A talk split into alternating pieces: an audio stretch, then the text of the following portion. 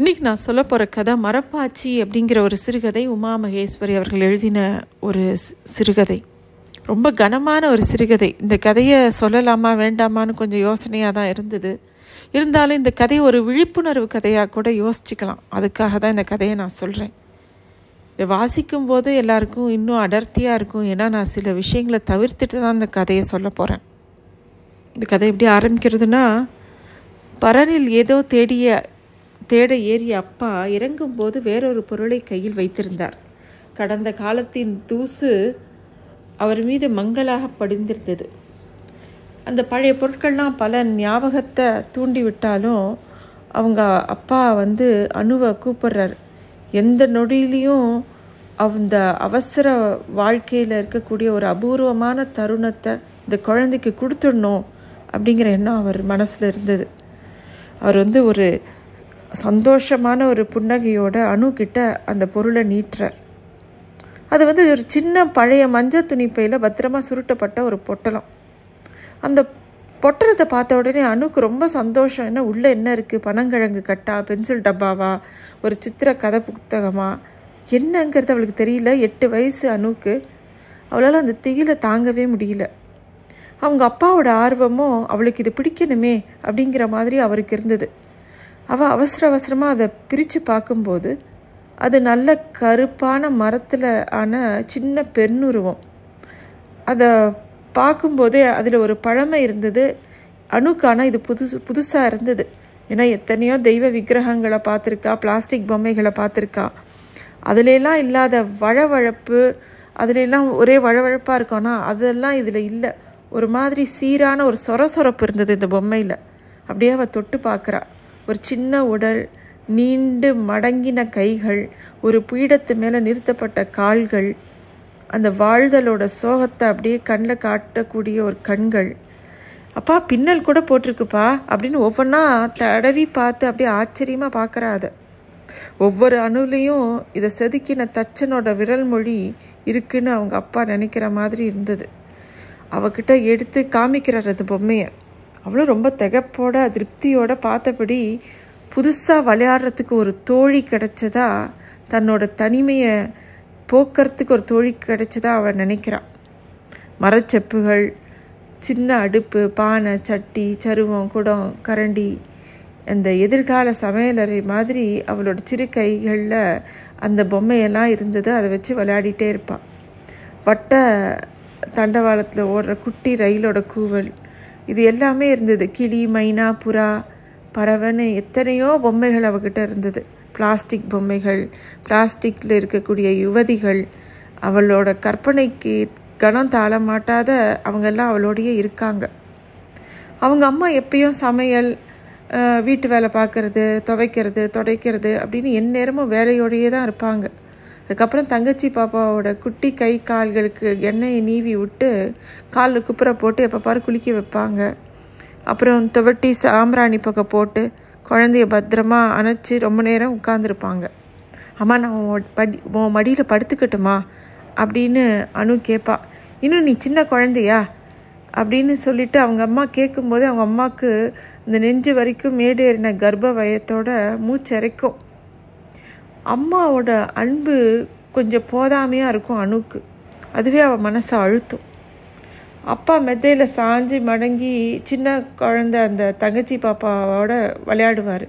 கிளுகிழுப்பெல்லாம் ஆட்டி பாப்பாவுக்கு விளையாட்டு காட்டிக்கிட்டே இருப்பார். அந்த குழந்தையோட பேசிக்கிட்டே இருப்பார். அப்பா இந்த கதையில் அந்த ராஜான்னு அணு ஏதாவது கேட்டால் பெரிய மனுஷி மாதிரி எப்போ பாரு என்ன நை நைன்னு சும்மா இரு அப்படின்னு அதட்டுவார். அப்போ தான் இவளுக்கு தோணும், நான் யார், பெரியவளா சின்னவளா, நீ ஏன் சொல்லு அப்படின்னு அவளுக்கு இருக்கிற எல்லா கேள்விகளையும் அந்த மரப்பாச்சி பொம்மைக்கிட்ட தான் கேட்பாள். அந்த மரப்பாச்சி பொம்மை மௌனமாக அப்படியே முழிச்சுட்டுருக்கும். எனக்கு யார் இருக்கா, நான் தனி அப்படின்னு அணுவோட எல்லா முறையீடல்களையும் அது அக்கறையோடு கேட்கும். அணுவோட விளையாட்டுகள் எல்லாத்துலேயும் மரப்பாச்சி பொம்மை தான் பங்கேற்கும். சுடுக்காயை தரையில் உரசி அதோட கன்னத்தில் வச்சா பொசுக்குதே அப்படிங்கிற மாதிரி மரப்பாச்சி முகத்தை கோணிக்கும். அதே மாதிரி கொடுக்காப்புளி பழத்தோட கொட்டையில் உள்ளே இருக்கக்கூடிய தோலை சேதம் இல்லாமல் எடுத்து கருப்பு தோலை உரித்து நில மேலே வச்சா பகல் கனவு பழிக்கும். இது எல்லாம் அணுவோட நம்பிக்கை. அது என்ன அணு சொன்னாலும் ஆமாஞ்சாமி போடும் அந்த மரப்பாச்சி பொம்மை. அவள் எந்த ஸ்கூல் விளையாட்டு விளையாடினா அதில் அது வந்து மாணவியாக இருக்கும். அது வந்து அணு வந்து ஒரு தொட்டில் கட்டினா அதில் குழந்தையாக அது இருக்கும். சில நேரம் அம்மாவாக, சில நேரம் கனவு தேவதையாக, எந்த நேரமும் அணுவோடவே இருக்கும் அந்த பொம்மை. மரப்பாச்சியும் நிறைய கதைகளை அணுக்கு சொல்லும். அது சொல்லும் போதெல்லாம் நீல ஒளி அப்படியே படரும். மரப்பாச்சி மரத்தில் இதயமாக இருந்தபோது அதுக்கு தெரிஞ்ச கதைகள், இந்த மரம் வானத்தை முத்தமிடும்போது வந்த பரவச கதைகள், இது மாதிரி பல கதைகள். எந்நாளைக்கும் அணுக்கு ஒரு கதையோடையே அவளோட வாழ்க்கை நகர்ந்துட்டு இருந்தது. மரப்பாச்சியோட வருஷங்கள் அப்படியே நகர்ந்தது. அணு கொஞ்சம் பெரிய பொண்ணாக ஆயிட்டே வரா. கொஞ்சம் நல்லா மினுமினுக்கிற கைகள், திரண்ட தோள்கள். அவளை பார்க்கும்போதே அவளுக்குள்ள உடம்புல பல மாற்றங்கள் அவளுக்கு வருது. அவளுக்கு தெரிஞ்சது. அதை கூட பயந்து போய் பதறி போய் மரப்பாச்சிக்கிட்ட தான் ஓடி வந்து சொன்னான். மரப்பாச்சியும் தனக்கும் அப்படி தாங்கிற மாதிரி அவளுக்கு காட்டிச்சு. எப்பவும் அணு தன்னை தனிமைப்படுத்திக்கணும்னு நினைக்கிறத பார்க்கும்போது அணுவோட அம்மாவுக்கு கொஞ்சம் ஆதங்கமாக இருந்தது. சில சமயம் நான் உனக்கு தலை தேய்ச்சி விடுறேனேன்னு கேட்டால் கூட ஒன்றும் வேணாம் அப்படின்னு அணு விலகிக்க ஆரம்பிச்சிட்டா. அவங்க அம்மாவுக்கு தனக்கும் தன்னோட பொண்ணு அணுக்கும் இடையே ஏதோ திரைகள் நிறைய வந்துட்ட மாதிரி தோணித்து. நிரந்தரமான ஒரு மெல்லிய திரை அம்மாவுக்கும் மகளுக்கும் நடுவில் வந்த உடனே அவங்க அம்மாவுக்கு அது ஒரு பெரிய தவிப்பாக இருந்தது. எல்லாரும் தூங்குற ராத்திரியில் அணுவோட படுக்கையோர அம்மா உட்காந்துருப்பான். அணுவை அப்படியே உறக்கத்தில் ஊடுருவி அப்படியே தொட்டு பார்ப்பாங்க. அம்மாவோட உள்ளங்கை அணுவோட உடல் மேலே ஒத்தி எடுத்த உடனே இடமா அப்படின்னு பாதி தூக்கத்தில் அணு கேட்டால் பதட்டமாக கையை எடுத்துக்கிட்டு ஒன்றும் இல்லை அப்படின்னு சொல்லிட்டு அவங்க அம்மா அப்படியே முதுகு காட்டி படுத்துக்குவாங்க. ஆனால் அம்மா முதுகுலேருந்து பல கேள்விகள் அணுவை நோக்கி வர மாதிரியே இருக்கும். அணு பள்ளிக்கு போகும்போதெல்லாம் அணுவோட மேலாடையெல்லாம் சரியாக போட்டு விடுறது அம்மா தான். சாயங்காலம் அவன் வரத்துக்கு 10 நிமிஷம் தாமதமானா கூட அவங்க அம்மா தவிச்சு போயிடுவாங்க. எங்கே போனாலும் அம்மாவோட கண்களோட கதகதப்பு அணுக்கிட்ட இருக்கிற மாதிரியே இருந்தோம். அணுவோட மனசுக்கு ஏற்ற மாதிரி மரப்பாச்சி இருக்கும். அவள் ரொம்ப ஆனந்தமாக இருந்தால் ஒளிஞ்சு அப்படியே ஒளிர்வாக இருக்கும். அவள் அப்படியே கொஞ்சம் சோகமாக இருந்தால் அதுவும் மங்குற மாதிரி இருக்கும். மரப்பாச்சியோடு தான் அவளோட நட்புணர்வு நாளுக்கு நாள் பெருசாக இருந்தது. சின்ன பெண்கள்லாம் அணுவை விளையாட கூப்பிட்டு அழுத்து போய் இவள் எதுக்கும் வரமாட்டான்னு அவளை விட்டுட்டு போயிடுறாங்க. அவங்க வீட்டில் இருக்கிற தொலைக்காட்சி பெட்டியை கூட அவள் ரொம்ப ஆர்வமாக பார்க்கறதில்ல. ராத்திரி நேரத்தில் படுத்துக்கும்போது அந்த மரப்பாச்சியோட கண்கள் அவளை தாளாட்டுற மாதிரி இருக்கும். திடீர்னு அதுவே ஒரு ஆணா மாதிரி கிட்ட வர மாதிரி இருக்கும். அவளுக்கு எல்லாமே மரப்பாச்சியாக இருந்தது. அது மெதுவாக அவகிட்ட வந்து அவளை தொட்டு பார்க்குற மாதிரி இருக்கும். எல்லாமே அவளுக்கு ஆனந்தமாக இருந்தது.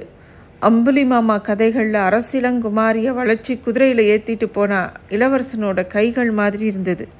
சினிமாவில் அவள் பார்க்கக்கூடிய காட்சிகள்லாம் அவள் மனசில் அப்படியே வந்துட்டு போயிட்டு இருந்தது. அணுக்கு வேற எப்போதும் போல இல்லாமல் தான் உடம்பு மேலே ஒரு பெரிய நேசிப்பு உண்டாச்சு. அவள் வந்து எப்போவுமே பள்ளி முடிஞ்சு வந்த உடனே தன்னோட மரப்பாச்சிக்கிட்ட போவா.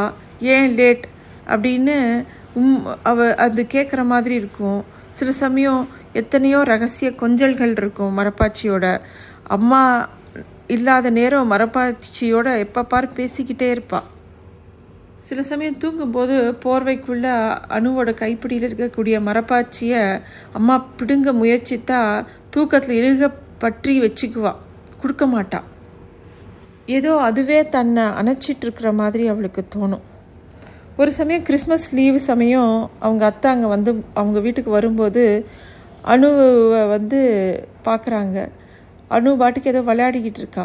அணு என்னடி இப்படி வளர்ந்துட்ட அப்படின்னு அத்தை ரொம்ப ஆச்சரியமாக அவளை பார்த்து கேட்டு அவளை அப்படியே அள்ளிக்கிறாங்க. உணவு மேஜையில் விசேஷமான பண்டங்கள்லாம் பார்த்து பார்த்து அவங்க அம்மா பரிமாறினாங்க. அத்தை வந்து அணுவை லீவுக்கு தன்னோட கூட்டிகிட்டு போகிறதா அவங்க அம்மாட்ட கேட்டவுடனே அவங்க அம்மாவால் அதை எப்படி எடுத்துக்கிறதுன்னு தெரியல. ஐயோ மதனி, இவளை நாங்கள் கடிச்சா முழுங்கிடுவோம், அப்படியே இவள் ஆளார முகூர்த்தம் வந்தால் எங்கள் வீட்டில் நடந்தால் என்ன குத்தமாக என்ன, எனக்கு பிள்ளையா குட்டியா, ஒரு தடவை என்னோட வரட்டுமே அப்படின்னு ரொம்ப வற்புறுத்தி தன்னை அணுவை எப்படியாவது தன்னோட கூட்டிகிட்டு போகணுன்னு ரொம்ப வாஞ்சியாக கேட்குறாங்க. அணுவை பார்க்கும்போதெல்லாம் அவளை ரொம்ப ஆசையாக தான் பக்கம் இழுத்து வச்சுக்கிட்டாங்க. ஏதோ அணுவை அவங்க அத்தையோடு அனுப்பும்போது ஒரு உறுப்பையே தங்கிட்டேருந்து வெட்டி எடுத்து அனுப்புகிற மாதிரி அணுவோட அம்மாவுக்கு தோணித்து. துணிகள்லாம் அடிக்கின பெட்டியில் மரப்பாச்சியை எடுத்து வச்சுக்கிட்டா அணு. ஆனால் அவங்க அத்தை அங்கே நிறைய பொம்மை இருக்குது, இது எதுக்கு அப்படின்னு எடுத்து வெளியில் போட்டாங்க. அணுக்கு வருத்தமாக இருந்தது. அந்த பயணமே அவளுக்கு ரொம்ப பிடிச்சிருந்தது. நகர்ற மகரங்கள், காற்றுல இருக்கக்கூடிய வாசனை, மலைகளோட நீலச்சாய்வு எல்லாமே புத்தம் புதுசு. அவங்க அம்மா ரொம்ப வற்புறுத்தி உடுத்தி விட்ட அந்த கரும்பச்சை பாவாடையில் அவளோட வளர்த்தியை பார்த்து அணுவோட மாமா ரொம்ப வியந்தார். பார்த்த கணத்துலேருந்து மாமா கிட்டேருந்து தனக்கு ஏதோ பாயறத அணு உணர்ந்தா. ஆனால் அவளுக்கு அது பிடிக்கலை.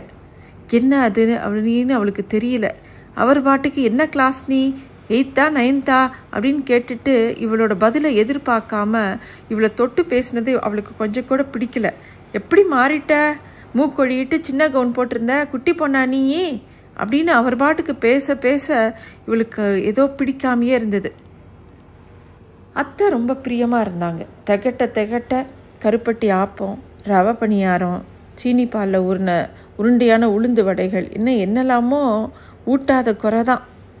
ஓ அடர்த்தியான சுள்முடியில் இன்றைக்கி 1000 கால் சடை பின்னட்டுமா, பின்னி முடித்து உன்னை கொல்லை பக்கத்தில் இருக்கக்கூடிய பிச்சிப்பூ மொட்டுக்களை வச்சு ஊசியில் கோத்து வாங்கி ஜடையில் தைச்சி தரட்டுமா அப்படின்னு ஒன்று ஒன்றா ஆசை ஆசையாக பண்ணாங்க. அவளுக்கு அதே மாதிரி பண்ணி விட்டு சின்ன கண்ணாடியை கையில் கொடுத்து பின்னாடி காமிக்கிறாங்க, நல்லா இருக்கா பாருன்னு அப்படின்னு. அம்மா ஒழிச்சு வச்சுருந்த அன்பெல்லாம் அத்தை மூலமாக கிடைச்ச மாதிரி இருந்தது அணுக்கு. அண்ணு எப்பயுமே அத்தையை ஒட்டி அப்படியே அவங்களோடையே இருந்தா. ராத்திரி சுவர் மூலையில் ஒண்டி படுத்துக்கிட்டா அத்தை சேலை நுனியை பார்த்தபடியே தூங்கிறதுக்கு அவள் முயற்சி பண்ணான். அப்போவும் அவள் மனசுக்குள்ளே மரப்பாச்சியிலேருந்து யார் வரா அப்படிங்கிற மாதிரி எண்ணம் மனசில் வராமல் இல்லை. அத்தைக்கும் அவளுக்கும் நடுவில் ஒரு சின்ன இடைவெளியில் மரப்பாச்சி அப்படியே தன்னை பொருத்திக்கிட்ட மாதிரி இருந்தது. அப்படியே உறக்கத்தோட அணுவோட கை மேலே கை போட்ட மாதிரியும் இருந்தது. திடீர்னு அணுக்கு கழிப்பறைக்கு போகணும்னு தோணித்து. ஆனால் அது கொல்லைப்பக்கம் இருந்தது. கொல்லைப்பக்கத்துக்கு கதவை திறந்து போகணுன்னா தென்னை, பவழ, மல்லி, மருதாணி எல்லாத்தையும் கடந்து போகணும். இந்த இருட்டில் குளிரில் எப்படி போகிறதுன்னு பயமாக இருந்தது. அத்தை எழுப்பலாமா, ஐயோ அத்தை பாவம் அழுத்து போய் தூங்குறாங்களேன்னு தோணித்து. சரி பேசாமல் தூங்கிடலானாலும் அதுவும் முடியல, இம்சையாக இருந்தது, போய் தான் ஆகணுங்கிற மாதிரி தோணிச்சு. மெதுவாக அவள் எழுந்துக்கிறா. கொலுசு எறியாமல் பூனை மாதிரி நடந்து சாப்பாட்டு மேஜை மேலே இடித்து இருட்டில் தடவி சுவிட்சை போடுறா. கதவில் சாவியை திருகிற ஒரு சத்தத்தில் மெதுவாக திறக்கிறா. அத்தை புரள்றதுக்கு கேட்கறது ரொம்ப இருட்டாக இருக்குமோ அப்படின்னு கொஞ்சம் பயந்து நடுங்கிறா. கதவை திறந்தா பளிர்னு நட்சத்திரங்களோட கலகலன்னு சிரிக்கிற மாதிரி இருந்தது. அவளுக்கு கொஞ்சம் பயமாகவும் இருந்தது, சிரிப்பாகவும் வந்தது. நம்ம தான் பயப்படுறோம் அப்படின்னு அவளே நினச்சிக்கிறா. அந்த காற்றில் அலையிற பாவாடைய அப்படியே தூக்கிட்டு அவள் அந்த பக்கமாக போகிறா. நல்லா பூக்களோட வாசனை, மருதாணி பூக்களோட சுகந்தம் எல்லாமே அவளுக்கு ரொம்ப இனிமையாக இருந்தது. பின்னாடி போயிட்டு திரும்பி வரும்போது அணு தான் தனியாக இல்லாததை உணர்றான். தான் மேலே ஏதோ 100 விழிகள் அப்படியே மொய்க்கிற மாதிரி அவளுக்கு தோன்றுறது. அனிச்சையாக ஓடலாம் அப்படின்னு நினைக்கும்போது ஒரு கடினமான கைகள் அவளை இறுக்கி பிடிச்சிது. அவளுக்கு இது என்னது, ஐயோ நம்மளை பேய் பிடிச்சிடுச்சா அப்படின்னு அவள் நினைக்கிறாள். அவளை அப்படியே நெருக்கிறது. அவள் கன்னத்தில் எல்லா பக்கமும் முத்தங்கள் வருது. அவளுக்கு என்ன பண்ணுறதுனே தெரியல. அந்த இடத்த விட்டு நகரணும்னு தவிக்கிறா. ஏதோ ஒரு கனமான உடல் அவளை போட்டு அழுத்துறது. யாருன்னு பார்த்தா அவங்க மாமா. அவளால் தாங்க முடியல. மாமா விட்டு அவசரமாக ஓடணும்னு பார்க்குறா. அதுக்குள்ளே அத்தை எழுந்துடுறாங்க. அணு அணு அப்படின்னு கூப்பிடும் போகிறதுக்குள்ளே அவள் அப்படியே மயக்கம் போட்டு விழுந்துடுறா. அப்போ அவங்க மாமா அங்கே பாத்ரூம் போக வந்தப்போ விழுந்துட்டா போல அப்படின்னு சமாளிக்கிறாரு. அவங்க அத்தை மௌனமாக அவளை அணைச்சி தூக்கிட்டு படுக்கையில் போய் படுக்க வைக்கிறாங்க. அரை மயக்கத்தில் அவளுக்கு பிரக்ஞையே இல்லை. இதுவா அது, அப்படி இப்படியே இல்லையே, முகமும் பக்கத்தில் வரும். உடனே ஒரு பூவும் நெருங்கி ஆடும். வானத்தில் புதிய பறவைகள் சிறகடிக்கும். நீலமேகம், பசும் புல் எல்லாம் ஒட்டி உருவாடும். இதுவா அது, ஓ அப்படி இருந்தால் இது பிடிச்சிருக்குமா, இதுதானா இந்த மாமாவா? காதோரமாக நிறைச்சிருந்ததே அவரா அப்படின்லாம் அவளுக்குள்ள என்னெல்லாமோ தோணுது. ஐயோ அனு, உன் மேலே சுடுதே, இந்த மாத்திரையாவது போட்டுக்கோன்னு அத்தை அப்படியே தவிச்சு போகிறாங்க. அவளுக்கு ஜுரம் வந்துடுது. அவங்க மாமாவோட ரூம்குள்ளே போய் என்னமோ கத்துறாங்க. அணுக்கு மனசுக்குள்ளே 1000 கேள்விகள். நான் இனிமேல் நானாக இருக்க முடியுமா? மாமா தொடறது யாரோ மாதிரி இருந்தது, அப்பா மாதிரி இல்லையே. அப்பா எப்போ தொட்டாங்கன்னு யோசித்து பார்க்குறா. அது அவளுக்கு நினைவிலேயே இல்லை. என்னது இது, எனக்குள்ளே என்ன அழிஞ்சு போச்சு அப்படின்னு அவள் யோசிக்கிறாள். அவளுக்குள்ளே ஏதோ யாரோ அப்படியே கசக்கி எரிஞ்ச மாதிரி இருந்தது. தனக்கு என்னமோ ஆயிடுத்து அப்படின்னு அவளுக்கு தோணித்து. அவளால் அந்த துக்கத்தை தாங்கவே முடியல. அப்படியே சாக்கு மாதிரி கிடந்த அவள். எனக்கு இப்போவே எங்கள் அம்மாட்ட போகணும்னு அழ ஆரம்பிச்சிட்டான். அத்தை எவ்வளவோ சமாதானப்படுத்தி அவளை சமாதானப்படுத்த முடியல. அத்தை எவ்வளோ கெஞ்சினாலும் அதை கேட்குற நிலைமையில் அணு இல்லை. மறுநாள் அவங்க மாமா ஏதோ பேப்பரை படிக்கிற மாதிரி இருந்தார். உனக்கு வேணால் புது ஃப்ராக் வாங்கி தரட்டுமா அப்படின்னு அவர் கேட்கும்போது அணு உடனடியாக இப்போவே போகணுன்னு பெருசாக அழ ஆரம்பிச்சிட்டான். மாமா அத்தையோட மறைப்பில் மெதுவாக அந்த இடத்த விட்டு விலகி போயிட்டார். அந்த பயணம் ரொம்ப நீண்டதாக இருந்தது.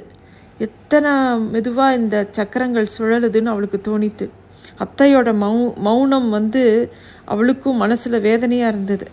அத்தை அம்மாவோட ஒரு நைந்த பிரதிநிதியாக அவளுக்கு தோணித்து. அம்மா அம்மா உங்ககிட்ட நான் என்ன சொல்லுவேன், என்னால் இதை எப்படி சொல்ல முடியும் அப்படின்னு அணுக்கு மனசுக்குள்ளே ஏகப்பட்ட குழப்பம்.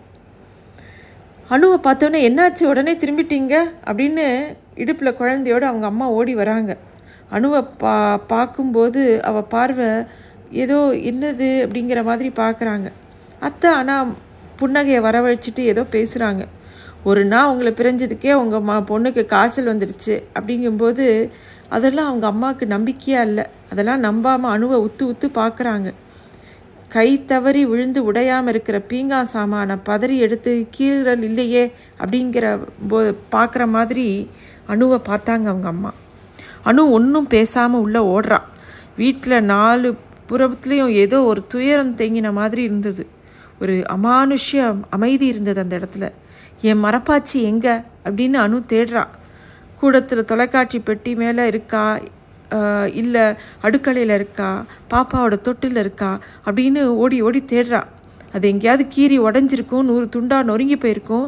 அம்மா அதை பொறுக்கி அப்படியே வாரி தூர எழிஞ்சிருப்பா அப்படின்லாம் அவளுக்கு தோணுது. அப்படியே கண்ணில் நீர் கோத்துக்குது. அழுகையோட படுக்கையில் சரிந்தபோது தான் பார்க்குற மரப்பாச்சி ஜன்னலில் நின்றுட்டு இருந்தது. ஆனால் அது அணுவை திரும்பி கூட பார்க்கல. அவளை எங்கேயோ எதையோ பார்த்துட்டு இருந்தது. அது அணுவின் தொடுகையை தவிர்க்க அது மூளையில் ஒட்டி இருந்தது. அதோட இனிமேல் நெருக்கம் ஒருபோதும் மீட்க முடியாதுங்கிறது அணுக்கு நல்லா தெரிஞ்சது. அதை நினைக்கும் போதே அவன் மனசு அப்படியே கேவித்து. உத்து பார்க்கும்போது மரப்பாச்சியோட இடை வளைஞ்சு உடல் திருப்பியும் பெண் மாதிரியே இருந்த மாதிரி தோணித்து. அணு ரொம்ப வெறுப்போடு அந்த மரப்பாச்சியை பார்த்துக்கிட்டே இருந்தாள்.